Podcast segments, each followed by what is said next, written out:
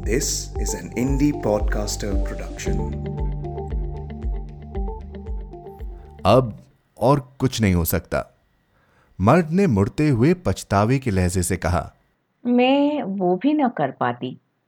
किसी को मारना हमारे दौर का एक आसान काम है। मर्द की बात में कड़वाहट थी।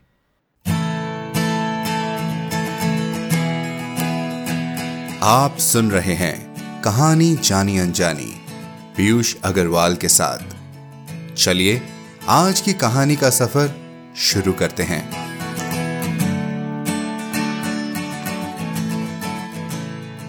ओ, हेलो जी। अजी, आप हमें कुछ कहते क्यों नहीं? अरे, लिखना भी कितना कम कर दिया है। अपनी पसंदीदा कहानियों का कई समय से नाम भी नहीं लिखा। जी, ये सब सवाल आप सब सुनने वालों के लिए है। और हमारी तरफ़ से एक उल्हाना भी। अरे अरे, बुरा मत मानिए। अब आपका और हमारा साथ ही ऐसा है तो थोड़ी बहुत शिकायत तो हम भी आपसे कर ही सकते हैं ना? तो बस, हमारी शिकायत पर गौर कीजिए और झटपट हमें लिख भेजिए अपने संदेश। Hello at the rate Piyush Agrawal dot com पर। और जो हमें लिख रहे हैं, उन सब का भी बहुत बहुत धन्यवाद। आप हमें जल्दी लिखें ऐसा मुमकिन करने के लिए। मेरे पास है एक बड़ी खबर।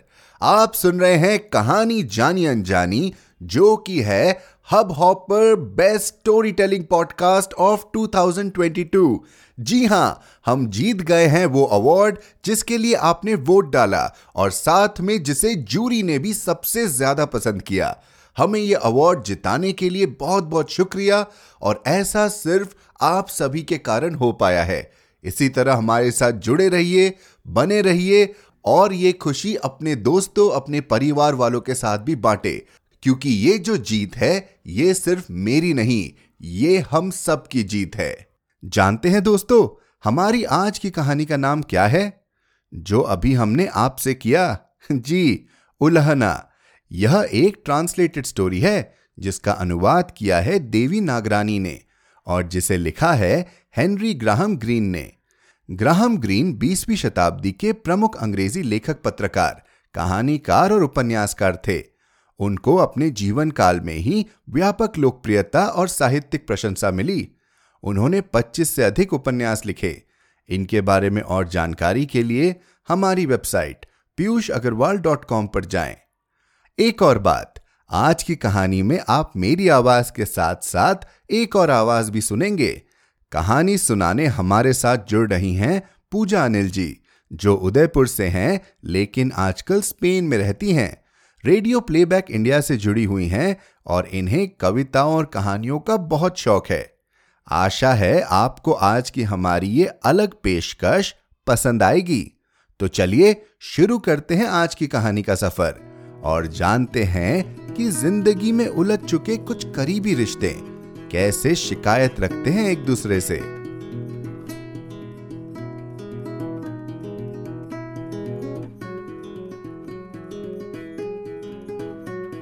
उलहना, हेनरी ग्राहम ग्रीन। वे दोनों बगीचे की बेंच पर सटकर देर तक बैठे रहे। चुपचाप। वह गर्मियों की शुरुआत का बहुत ही उपयुक्त दिन था। आसमान में एक आध सफ़ेद बादल बिखरे हुए थे। पर मुमकिन था कि बादल बिखर जाएँ और आसमान साफ़ नीला दिखने में आए। दोनों अधेड़ उम्र के थे, पर दोनों में से किसी एक को भी बीती हुई जवानी को बनाए रखने की चाह न थी। वैसे वह मर्द अपनी रेशमी मूछों के कारण ज़्यादा सुकुमार नज़र आ रहा था, जैसा वह खुद को समझता था, और औरत भी आईने वाले अपने अक्स से ज़्यादा प्यारी दिखाई दे रही थी। गंभीरता दोनों में थी। और यही दोनों में समानता थी। उनके बीच बहुत कम फासला रहा, जिससे लगा जैसे वे अरसे से शादीशुदा हों और लंबे समय के साथ के सबब उनकी सूरतें भी आपस में मिलने लगी थीं। दोनों कभी कभी अपनी घड़ी देखते, क्योंकि दोनों के पास यह एकाकी पल थोड़े वक्त के लिए था। मर्द बदन में छरहरा और लंबा था। नक्श आकर्षक। चेहरा सादा पर सौंदर्य से भरपूर। पास में बैठी औरत पहली नज़र में देखने भर से अत्यंत खूबसूरती, लुभावनी व तराशी टांगों वाली किसी कलाकृत औरत की तस्वीर की तरह लग रही थी। उसके चेहरे से आभास होता था, जैसे उसके लिए वह गर्मी का एक उदास दिन हो, पर फिर भी वह घड़ी का कहा मानकर उठने को तैयार थी। वे शायद एक दूसरे से बात ही न करते। अगर उनके करीब से दो शरारती लड़के न गुजरते। उनमें से एक के कंधे पर रेडियो लटका हुआ था और वे अपने ही ख्यालों में गुम होकर कबूतरों को उड़ा रहे थे, सता रहे थे और मार रहे थे। एक कबूतर को शायद ज़्यादा मार लग गई, जिसके कारण वह फड़फड़ाकर नीचे आ गिरा और उन दोनों के सामने तड़पने लगा। वे लड़के उन कबूतरों को तड़पता हुआ छोड़कर आगे की ओर बढ़ गए। मर्द उठा अपनी छतरी को चाबुक के समान पकड़ा। बदमाश!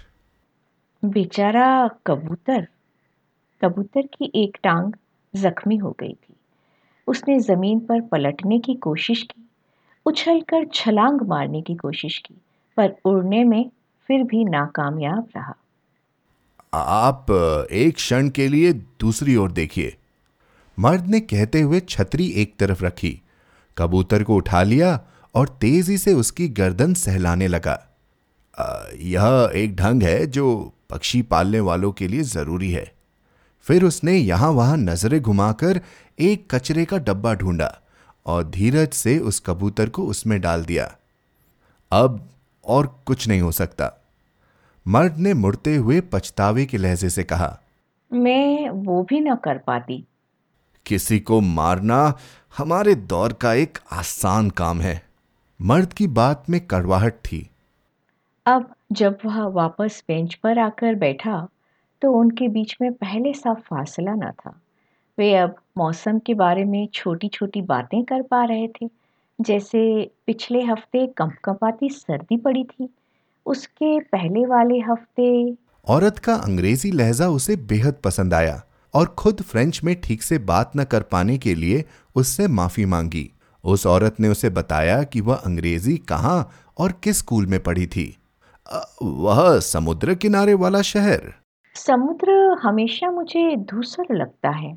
फिर दोनों बहुत देर खामोशी में तना तना बैठे रहे। बीते हुए समय के बारे में सोचते हुए औरत ने उससे पूछा क्या तुम कभी फौज में थे? आ, नहीं।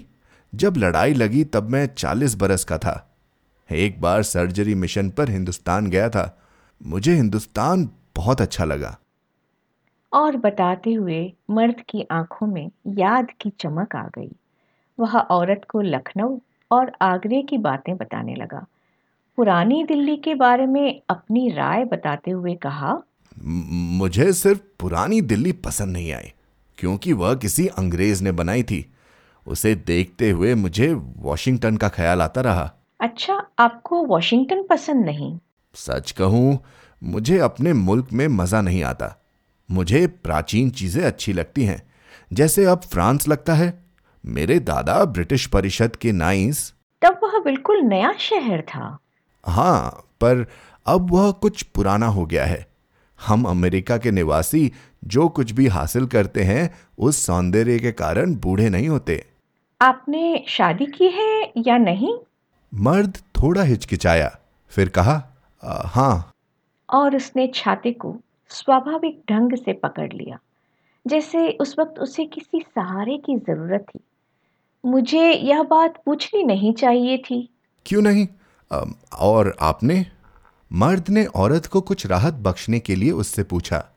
हालाँकि उसके हाथ में शादी की अंगूठी साफ़ दिखाई दे रही थी। हम्म हाँ। अब मर्द को लगा कि उसे अपना नाम न बताना असामान्य होगा। इसलिए कहा मेरा नाम ग्रीव्स हेनरी है। Henry C Greaves. मेरा नाम हेनरी क्लेयर हेनरी। आज की दोपहरी बड़ी सुहानी थी। पर सूरज डूबने से थोड़ी ठंड बढ़ गई है। मर्द का छाता बहुत आकर्षक था। औरत ने उसके सुनहरे किनारे की तारीफ़ की और फिर उसे वह जख्मी कबूतर याद आया। यह आपकी बहुत ही साहसी कोशिश थी पर मुश्किल थी। मैं नहीं कर सकती थी। मैं बुजदिल हूँ। हम कहीं ना कहीं ज़रूर बुजदिल हैं। पर आप नहीं हैं। मैं भी मर्द के मन में कुछ कहने की तत्परता थी। पर औरत ने जैसे उसके कोट के कॉलर को पकड़ा हो और कह रही हो कहीं से गीला रंग लग गया है आपके कोट पर? हाँ आज मेरे घर की सीढ़ियों पर रंग लग रहा था। यहाँ आपका घर भी है?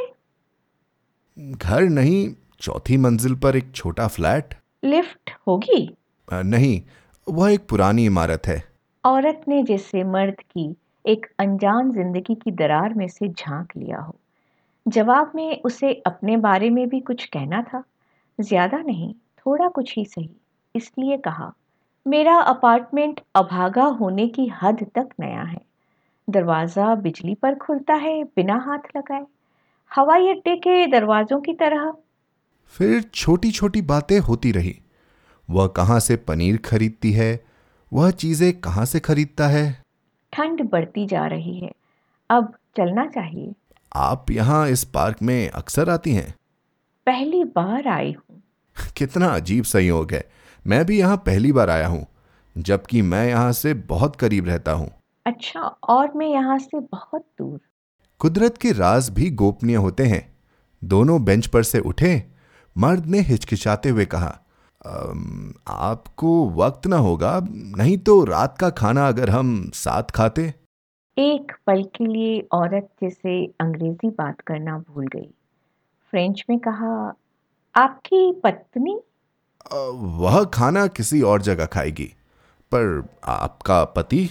वह ग्यारह बजे के पहले घर नहीं आएगा। कुछ मिनटों की दूरी पर एक होटल था। औरत को कोई खास भूख न थी पर खाने की लंबी सूची पढ़कर वक्त गुजारते वह उसके और करीब होती गई। खाना सामने आया तो दोनों के मुँह से निकला। "अ, म- मैंने ऐसा नहीं सोचा था। कभी कैसे कुछ हो जाता है? अपने दादा के बारे में कुछ बताएँ? "अ, मैंने उन्हें लंबे अरसे तक नहीं देखा था। आपके पिता अमेरिका क्यों गए थे? शायद अभियान के लिए। शायद वही ख्वाहिश मुझे यूरोप ले आई है। पर मेरे पिता के समय अमेरिका में सिर्फ़ कोका कोला न थी। आपने यहाँ यूरोप में शादी की होगी? नहीं मैं अपनी पत्नी को अमेरिका से अपने साथ ले आया हूँ। बेचारी बेचारी? वह कोको कोला नहीं भूल पाती। पर वह तो यहाँ भी मिलती है। औरत ने जान जानबूझकर उपयुक्त जवाब दिया। सर वाइन वेटर आया। मर्द ने पूछा um, कौन सी वाइन मुझे ज़्यादा जानकारी नहीं कोई भी। हाँ मेरा ख्याल था सब फ्रेंच यह चुनाव मेरे पति किया करते थे। अचानक जैसे दोनों के बीच में सोफा पर कोई आकर बैठा हो मर्द। समय शांत हो गया। जैसे दो परछाइयाँ वहीं जम गई होती। अगर कुछ और बतियाने की हिम्मत ना करती। आपके बच्चे हैं? नहीं। आपके? नहीं। आपको इस कारण कोई कमी महसूस होती है? मेरे ख्याल में कोई न कोई कमी हर किसी में कहीं न कहीं रह जाती है। खैर आज मैं बहुत खुश हूँ जो इस पार्क में हम मिले। मैं भी बहुत खुश हूँ। उसके बाद का मौन मूक रहा। दोनों परछाइयाँ वहाँ से उठकर चली गई उन्हें अकेला छोड़कर। एक बार फल की प्लेट में उनकी उंगलियाँ एक दूजे को छू गईं। उनके समस्त सवाल जैसे समाप्त हो गए। उन्होंने एक दूसरे को इतना समझ लिया जितना किसी और को न समझा हो। यह एहसास खुशगवार मंजिल की तरह था समझ और पहचान से परे। शर्त बंधी हुई दौड़ जैसे पीछे रह गई। और अब जैसे वक्त और मौत दोनों दुश्मन रह गए थे। कॉफ़ी आई बढ़ती उम्र की पीड़ा की तरह और उसके बाद ब्रांडी का घूट ज़रूरी था उदासी को गले से नीचे उतारने के लिए। यह सब कुछ ऐसा था जैसे उड़ते परिंदे कुछ ही घंटों में उम्र के फासले लांग आए हों। मर्द ने बिल भर दिया और दोनों बाहर आए। यह वक्त मौत की पीड़ा के समान था। और उसे सहन कर पाने के लिए दोनों नाजुक और कमज़ोर थे। मैं आपको आपके घर छोड़कर आता हूँ। "हम्म, नहीं इतनी दूर कैसे चलोगे? किसी होटल की खुली छत पर एक और ड्रिंक लें। अब ड्रिंक हमें उससे ज़्यादा क्या देगा? यह शाम अपने आप में मुकम्मल है। तुम सचमुच एक कोमल रूह हो। यह वाक्यांश उसके मुँह से फ्रेंच में निकला था। जिसमें उसने तुम शब्द को अपनाइत और उल्फत के साथ उच्चारा था। पर अपने आप को दिलासा देने के लिए उसने सोचा कि मर्द को फ्रेंच अच्छी तरह समझ में नहीं आती। शायद इसलिए उसने ध्यान न दिया हो। उन दोनों ने न एक दूसरे का पता पूछा न टेलीफोन नंबर। दोनों समझ गए थे। उनकी ज़िंदगी में वह पल बहुत देर से आया था बिल्कुल आखिर में। मर्द ने टैक्सी बुलाकर उसमें औरत को बिठाया और खुद आहिस्ता आहिस्ता अपने घर की ओर चलने लगा।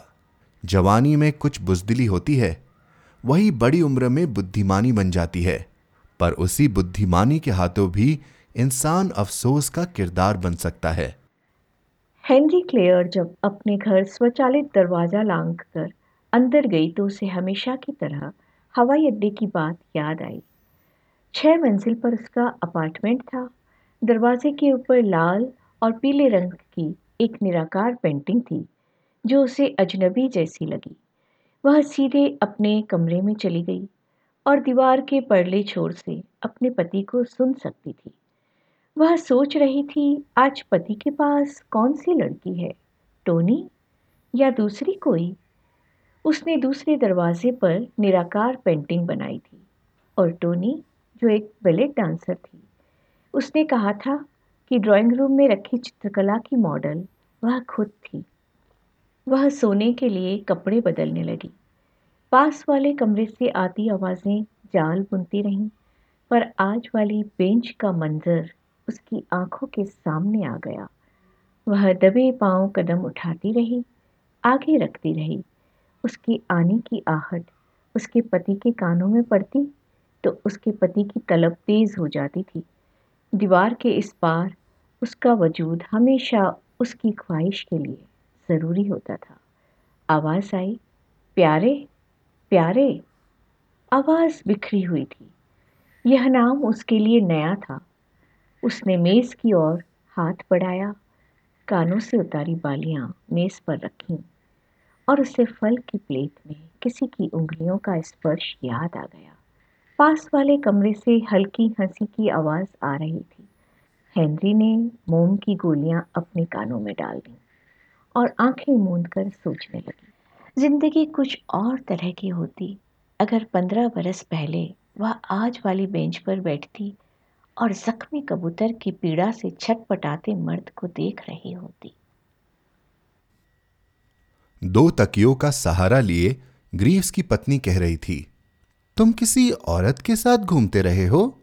एक तकिए से जलती सिगरेट के कारण कई छेद हो गए थे। आ, नहीं यह तुम्हारा बेकार का ख्याल है। तुमने कहा था कि तुम दस बजे लौट आओगे। अरे फकत बीस मिनट ही तो ज़्यादा हुए हैं। तुम किस बार में? मैं पार्क में बैठा रहा और फिर जाकर खाना खाया। तुम्हें नींद की दवा दूँ? तुम्हारा मतलब है कि मैं सो जाऊँ मर जाऊँ और तुम मेरे पास ना आओ। मर्द ने ध्यान से पानी में दवा की दो बूंदें डाली। अब वह कुछ भी कहता तो उसकी पत्नी तक बात न पहुँचती। बालों को बांधने के लिए उसकी पत्नी ने लाल रंग की क्लिप्स लगा रखी थी। वह दवा पीने के लिए झुकी तो मर्द को उस पर दया आ गई कि वह अमेरिका से दूर आकर वहाँ के लिए उदास थी। आज अच्छा हुआ, जो उसने बिना कुछ कहे दवा पी ली। आज की रात बीती हुई खराब रातों जैसी न थी। और वह अपने पलंग के किनारे बैठकर सोचने लगा, कैसे अंदाज से होटल के बाहर उसे तुम कहा था? क्या सोच रहे हो? पत्नी ने अचानक सवाल किया। सोच रहा था, ज़िंदगी कुछ और तरह की हो सकती थी। यह उस मर्द का सबसे बड़ा उल्हना था, जो ज़िंदगी के खिलाफ आज पहली बार अभिव्यक्त किया और उसने सुना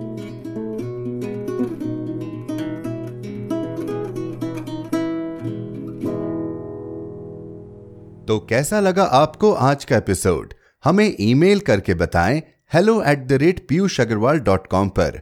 आप जहाँ कहीं भी हमें सुन रहे हैं सब्सक्राइब बटन पर क्लिक ज़रूर करें, ताकि आप हमारी कोई भी कहानी मिस न कर जाएँ।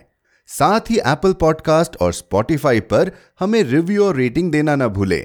मिलते हैं अगले शुक्रवार एक और कहानी के साथ।